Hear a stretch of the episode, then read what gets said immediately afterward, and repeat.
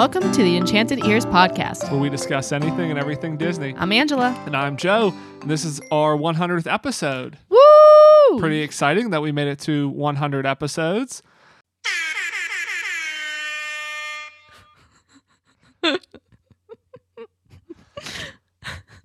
you know, what have been some of your favorite episodes so far, Angela?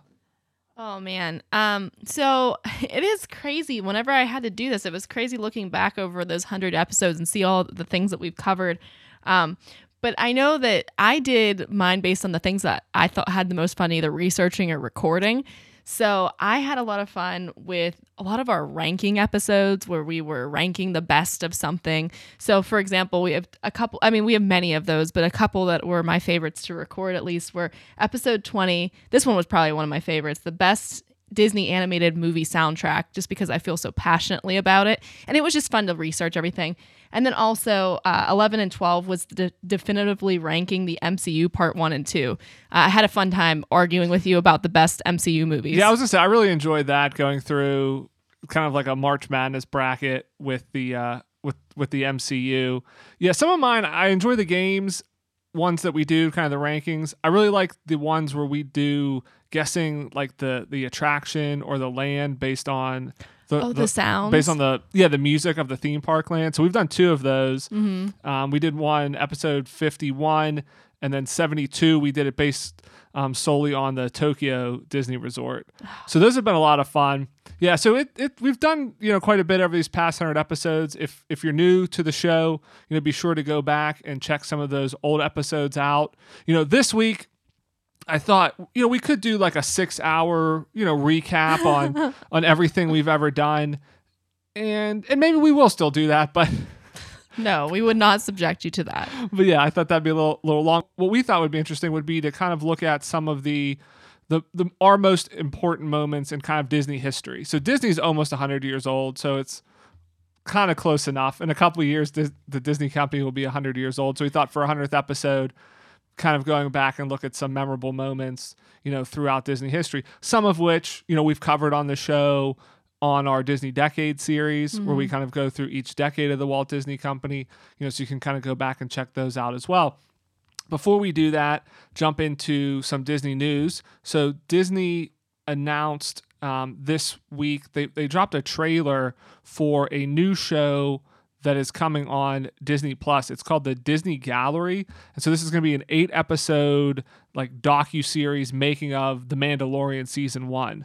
So I'm Oh very excited about this. It's a lot of like roundtable discussions with Jon Favreau and all of the other directors uh, that directed episodes, and then also you know some of the cast members. So this comes out May fourth on Star Wars Day, and uh, this looks really exciting just because you know it's behind the scenes What's it called again? The Disney Gallery? Disney Gallery. So it's the behind the scenes, but then it also you know the show used a lot of like technological advancements. They use those like video screens to record some of this stuff, and they use a lot of practical effects. So it's re- will really be interesting to kind of see the behind the scenes of this. So I'm really excited for this I, one. I, I will say that I feel like the name isn't very good. When you said the Disney Gallery, I thought it was something to do with like their art galleries that you could purchase thing like pa- paintings from. Gallery makes me think of art and not a particular show. So that that name doesn't really lead you to believe like think of the the Mandalorian. Yeah, I mean it's a making of kind of behind the scenes. So I, I wonder if they'll be doing more of these for different shows. Oh, and this is just kind of the first one. Um, the other thing, kind of Mandalorian related. So Taika Waititi was one of the he directed one of the episodes and he played IG Eleven, um, but he will be writing and directing Thor four, Thor Love and Thunder. And Chris Hemsworth came out and said that you know he read the script and it's the most Taika Waititi Hmm. script ever. so I'm not sure if that's a good thing or a bad thing, but I think that that's really interesting to I'm hear gonna go that. with probably a good thing. yeah. So if weren't if you weren't already excited to see the new Thor movie, uh, and you're a fan of Taika Waititi or a fan of the you know the last Thor movie that he did, um, I think this just kind of gets you even more excited. Yeah, exactly. I mean, Taika has a very interesting sense of humor. Um, it's very funny, light. He has produced many other things. He did the the uh, award winning Jojo Rabbit. He won for screen writing for that, and also he did uh, what what we do in the shadows, which was a movie, and then they adapted into a TV show for FX. Uh, we've watched both of those, and we both enjoy. I mean, we enjoy both of the or all of those things. So I think that this is really exciting. Definitely. So, so jumping into our main topic, you know, like we said this week, kind of cover memorable moments in Disney history. And there are a lot of memorable moments and there are a lot of important moments. So obviously we're not going to cover all of them hmm. because that may then turn into a 6-hour podcast. So again, we might be, you know, coming up close on 6 hours. We'll we'll try to keep it under 5. Let's do that. But so these are were some kind of some of the moments that that we thought, you know, were were more important um to kind of go with. So, and we'll, we'll kind of go, you know, chronologically from the beginning of the company kind of through today. Okay, so I think that uh, whenever I say the company, Pesmen-Rubin Commercial Art Studio in Kansas City. What does that does that mean anything to you? Because it sounds kind of like a little nothing company. Not at all. Yes. Okay. Well, that sounds like little, a made up company for know, some like right? movie or something. Sounds like something I just made up right now, just just for did. fun. I think you did. but it is actually uh, it's the place where 18 year old Ub Iwerks meets Walt Disney in 1919. So um, that eventually ended up creating undeniably one of the most important characters in Disney history because it was Walt and Ub that collaborated to really create and form Mickey Mouse. So I think that I mean he Ub was a, an amazing animator. Uh, I in the article that I read, I was reading the Encyclopedia Britannica. I got really legit on this one. uh, it was the Encyclopedia Britannica. Do those even exist anymore? You know, it's the online oh, okay. version. Um, and Ub Iwerks is in there. He's important enough to be in that. And so it mentions that Ub is a fast and flexible artist when Disney was a visionary with a, la- a, a knack for salesmanship. So the two of them together really um, meeting was fantastic for the company and the creation of what became just this crazy empire. Yeah, so I mean, the Walt Disney Company started in 1923, so this was a few years even before that. And it, you know, if you look back at all of these kind of events, you know, and memorable moments in Disney history, they all build on each other, but kind of looking back at, you know, maybe what is the the moment. I mean, this may be the seminal moment for everything that comes after it because you're right, without, you know, Ub I don't know that you have Mickey Mouse without Mickey Mouse. I don't know that you have the theme parks and, and just everything else that mm-hmm. comes off of this. You know, a lot of a lot of Disney fans like to say, you know, you always always have to remember it all started with a mouse. So if you don't mm-hmm. have the mm-hmm. mouse, you know, how much do you have after that? And you know, it, it really is interesting because you're right. You know, Ub was uh, was a great animator, and he, uh, he he was a great animator, and without him I mean, Disney started an animation, so without him, do you are you as successful as a company? And and I think they really worked well together. And it is interesting, you know, a lot of these you know major companies there's there's typically two partners that mm-hmm. kind of mm-hmm. start this now you also have roy yes. who, who, was involved in it as well but you know if you look at you know disney and ub th- they kind of collaborated very well if you look at like apple you have steve jobs and steve wozniak mm-hmm. microsoft had Bill Gates and Paul Allen. I mean, there's typically as much as we remember the one main person, uh, right. out, you know, out of those three, they usually have a right hand man that's yeah, not as yeah. famous. There's other there's other people there that play just a bigger role, and you know, I think Ub was, was that, and it kind of leads into you know, like we said, Mickey Mouse, and with that, there's a lot of technological advancements you know that that happened. So you know, in 1929, another major moment in Disney history is the release of Steamboat Willie. So this is the first synchronized, fully synchronized sound cartoon, and obviously you have Steamboat Willie, Mickey Mouse as as the um, as the lead here. So you know Walt he was really on the forefront of a lot of different technologies. Um, you know, sound in movies was one of them, color, but this syn- fully synchronized sound. So that before there there were a lot of you know cartoons or movies that had sound, but they weren't fully synchronized. So it was just sound, you know, playing uh, with a silent movie, and it didn't really sync up. So with the fully synchronized sound, it it really the sound then played a part in the storytelling. Um, and this just was kind of the first this was one of the first things Walt did to kind of show how he was on the forefront of everything. And I Mm-hmm. think it, it started to put him on the map that he was really willing to push, um, you know, what was previously thought possible. He, I mean, it really did kind of create that culture of innovation. It he throughout the decades he really innovated animation and everything. I mean, you know, he and his team. Whenever we say Walt, we know that Walt isn't solely responsible for all of this, but they had this culture of okay, this is what we're doing. It's working, but can we do it better? Yeah, and they they continue to push, and then you know an- another kind of just feat and just another example of you know them pushing to do as best as they possibly could was whenever they released Snow White, which was then the first full length feature that was an animated film. So before, you know, animation was just shorts, it was just cartoons. This was a full movie. So, you know, this is, you know, as much as we have like Pixar and things today, I don't know that you would have that without Walt kind of changing the mystique almost of the medium because again before it was thought of as as cartoons and just shorts but then he kind of showed that you could have a full length movie that was completely animated that one it was possible to do to have a story that long and two it could be commercially viable. So because of that you have all these other forms of animation making feature length movies you know 50 100 years down the road. Well, he got people to take something I think that was maybe taken for granted seriously. Because, you know, you figure probably back at that time they would probably view animation as first of all it was very labor intensive. So it was definitely something that they wanted to keep short usually. But also those shorts were probably designed more for kids um, and for for a comedic effect. So he really took that and showed you know, like you were saying, that it could actually be a longer form, that people were interested, it could hold their attention for that length of time. And yeah, without without that movie to prove the concept because it was a smashing success, uh, and that nearly bankrupted the company, it you know w- what do we have as a company? So that I definitely think that that's a great choice.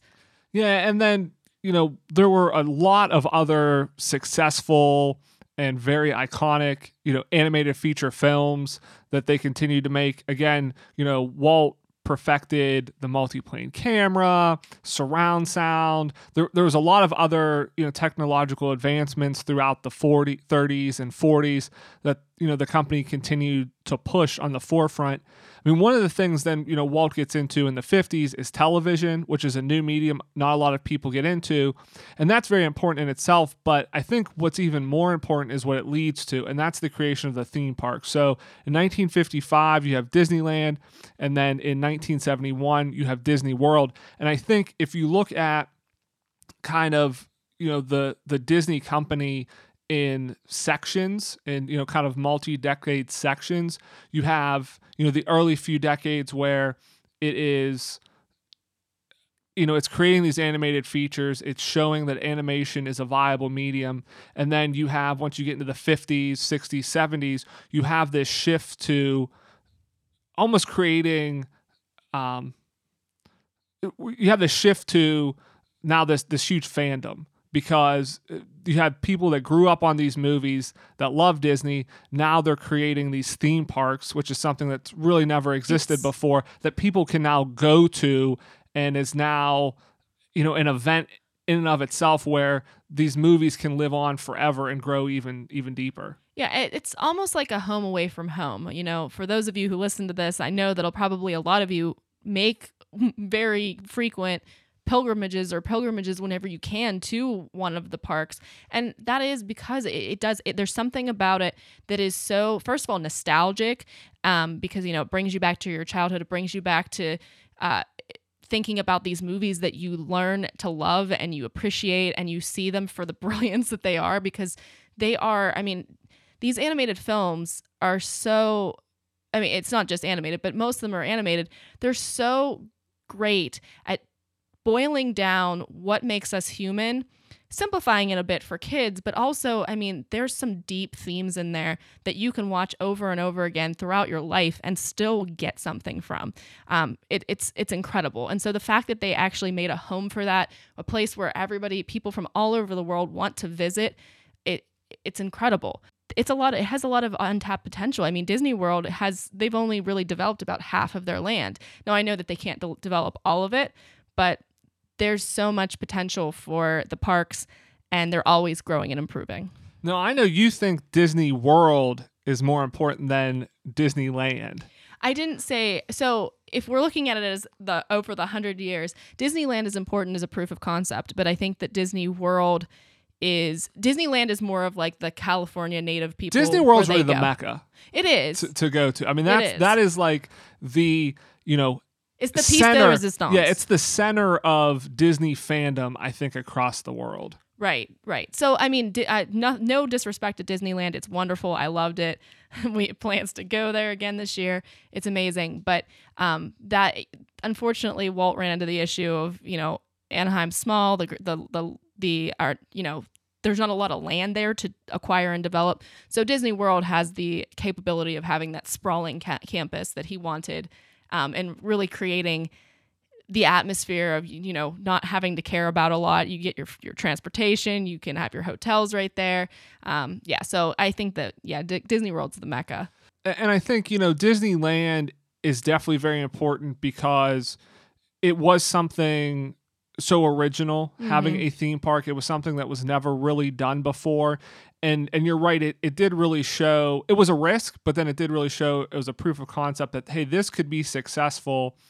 And you know, if we could be successful with one park, um, you know what we could be successful with you're right getting more land being able to build it out i really think though it wasn't until the 80s and 90s that you had michael eisner take over as ceo and i know you know his reputation maybe it's mixed maybe it's tarnished based on his later years. But if you really look at his early time you know since whenever he became ceo in 1984 he was ceo for 21 years. But he really changed the perception of Disney World. So to your point, you know, Disney World is this center, but I, I don't know that it would have become that without Michael Eisner because he, he brought a kind of developer's approach to it. And he was the one that said, you know, we need to build out these hotels. We need to build more parks. So, you know, under Michael Eisner, we got Hollywood Studios, we got Animal Kingdom, yeah we got a ton of resorts. And he really saw it as, you know, people want to come here and we want people to stay not just for a day or two and go to a couple parks. We want them to stay a week. We want, you know, there to be multiple parks and water parks and restaurants and something kind of for everyone. So you have, you know, upper scale restaurants, you know, down to quick service. And that's, I think, really what changed and made Disney World really the center. I mean, Disneyland, to your point, you know it, it is it's good but then it does run into it can't expand as much so it's it's harder to have these you know longer trips there because there's just not as much to do because they don't have as much room. Yeah i mean to use like a little bit of an analogy michael eisner he's like the best monopoly player if you think about it because you know where some people might get caught up with okay i want these particular properties. Like i want the red ones. So i'm going to wait and hold my money out so that i can you know get kentucky and indiana and illinois and i can put hotels on them almost immediately and try to drain people dry. But michael eisner was out there saying hey i land on a property i'm going to i'll buy it up and i know that i can create this empire from it. Oh railroad? Awesome. Then we can we can transport from one place to the next so i think that michael eisner is the winner of monopoly. Also you know i think why michael eisner was important is you know not only the expansion of the theme parks he grew the theme parks internationally kind of made them a core part of the business. And now you know theme parks are the you know one of the top businesses um you know for disney. But you know, he was there and he came from, you know, competing studio. So he kind of had that Hollywood background. So he was there to help with the Disney Renaissance and kind of the, the reemergence of Disney animation. speaking of the Disney Renaissance, I think that uh, one of the most important things, now you could argue with me, because there's tons of Disney movies with amazing soundtracks, but the musical explosion of The Lion King is one of the best.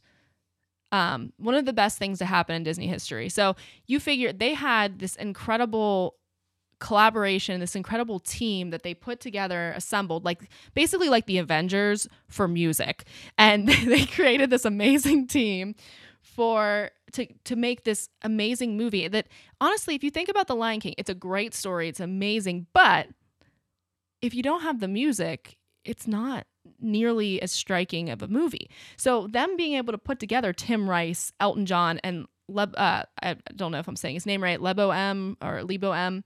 Uh, I don't know that you're gonna get as great of a movie as you ended up getting if you don't do that. So, um, just a just a quick thing, and I know we talked about this in one of the other episodes. If I just want to point out the things that Elton John basically won for alone, this isn't including things like, um, you know, soundtrack and even things like Circle of Life that Elton John recorded a cover of, but he didn't really write.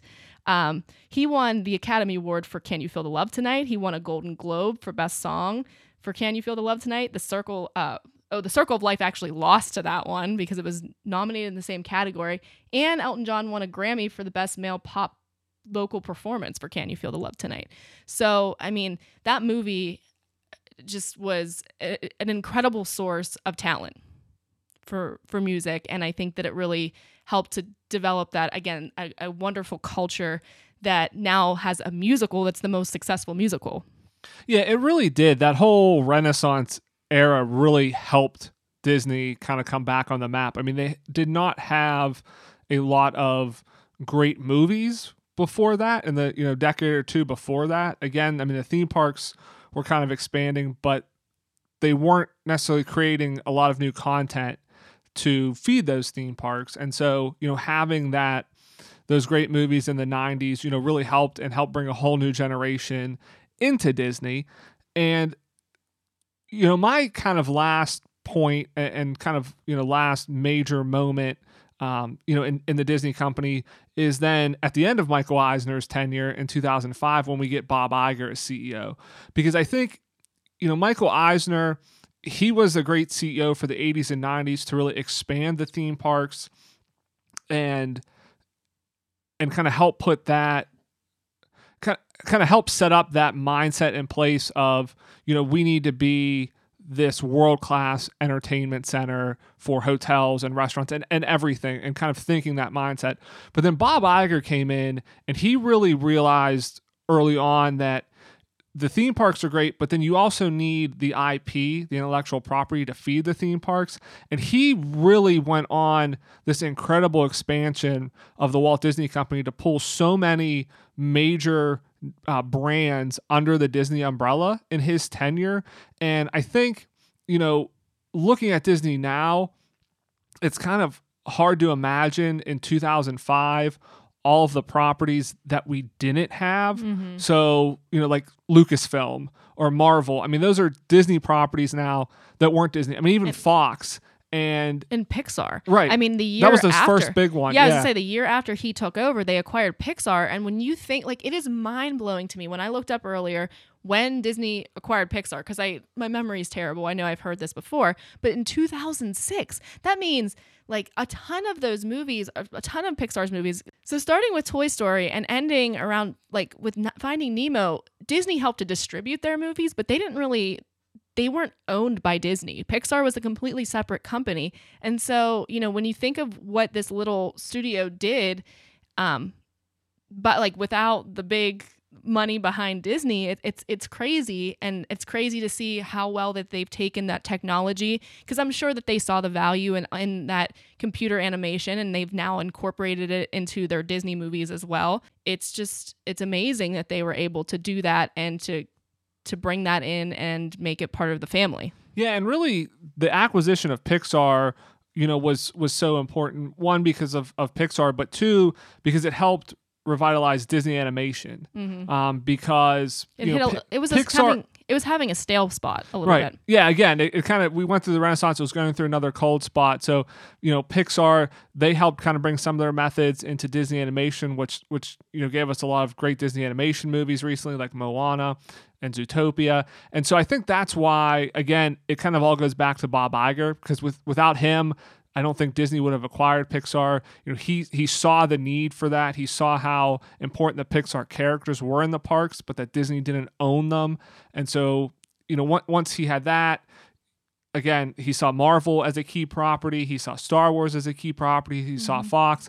And so the Disney company today 15 years after he took over is a dramatically different Disney company just based on, you know, the catalog of characters and movies that they have at their disposal now.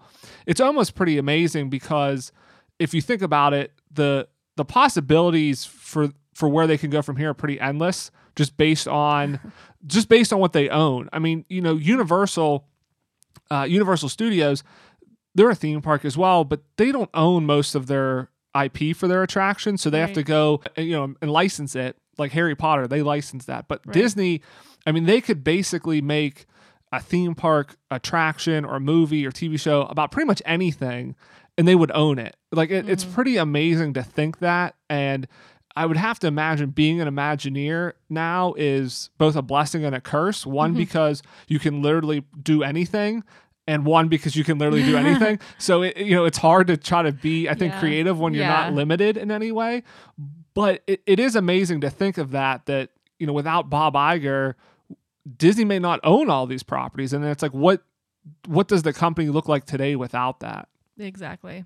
Exactly. Yeah, I, I think that that pretty much wraps it up. And I know that we missed a ton of other really momentous occasions for Disney, but you know, these are some of our favorites and some of the things that we found to be, you know, the most important in Disney history. So uh, I think congratulations on almost making it to 100 for them. And thank you so much for allowing us to make it to 100. Uh, this is crazy for me to even think about us recording 100 of these together, and we wouldn't do it if it wasn't for you, the listener. So thank you so much for tuning in and listening, lending us your ears week after week, and interacting with us on Facebook and Instagram and going to our website and leaving your positive comments. I mean, all that stuff helps so much. Uh, I hope to be around for another 100 or 100 times like 10. That's a lot of episodes. so, but I agree. Yes, thank you very much. We, you know, we could not do it without all of our great listeners, and we really appreciate it.